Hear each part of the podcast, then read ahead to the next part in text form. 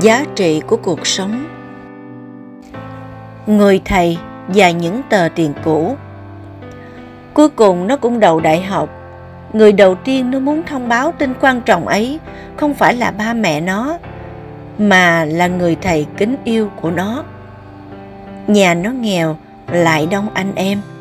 Quê nó cũng nghèo, nên từ lâu chẳng có mấy ai dám nghĩ đến chuyện cho con vào đại học ba mẹ nó cũng vậy.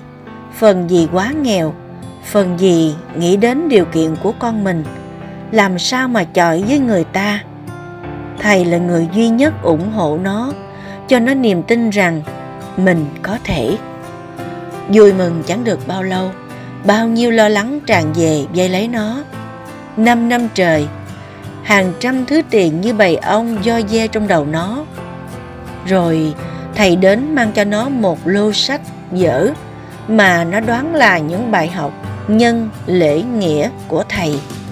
Dưới vào tay nó một gói nhỏ mà thầy bảo là bí kíp, rồi dặn chỉ lúc nào khó khăn nhất mới được mở ra. Nó đã không cảnh giác thừa. Gói bí kíp mà lúc nhận từ tay thầy, nó đã ngờ ngợ, đó là một sắp, những tờ tiền 10.000 đồng bọc trong hai lớp ni lông cũ kỹ.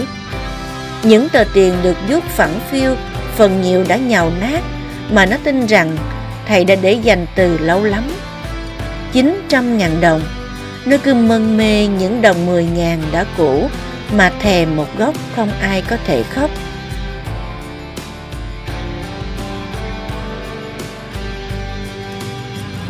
Đã hai năm kể từ khi cái ngày thầy lặn lội lên Sài Gòn thăm nó, dúi vào tay nó những đồng mười ngàn nhọc nhằn, rồi lại dội dã trở về. Sau đó thầy chuyển công tác. Hai năm, thỉnh thoảng nó vẫn nhận được những đồng mười ngàn của thầy.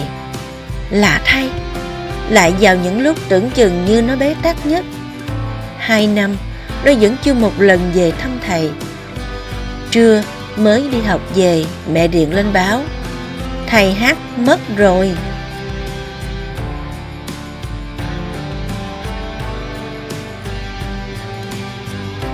Nó chỉ lắp bắp hỏi được ba chữ. Sao thầy mất à? Rồi sụp xuống khi mẹ cũng ngàn ngàn ở đầu dây bên kia. Thầy bệnh lâu rồi mà không ai biết. Ngày đưa thầy vào viện, bác sĩ chụp hình. Mới biết thầy đã hư hết lục phủ ngũ tạng rồi. Chưa ai kịp đi thăm thầy đã. Chưa ai kịp đi thăm thì thầy đã nó bỏ hết mọi sự leo lên xe đò. Trong cái nóng ban trưa hầm hập, dưới cơn say xe mệt mỏi, nó thấy thầy hiền hậu đến bên nó. Dưới vào đôi tay nóng hổi của nó những tờ 10.000 đồng lấp lánh. Đến bây giờ nó mới để ý, thấy thầy đã xanh sao lắm, bàn tay tài qua khéo léo ngày xưa đã gân guốc lên nhiều lắm.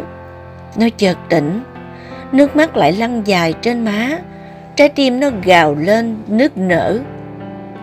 Thầy ơi, sao không đợi con về? Vì nó cứ đinh ninh, nếu đổi những đồng mười ngàn kia thành thuốc, thầy sẽ sống cho đến khi nó kịp trở về.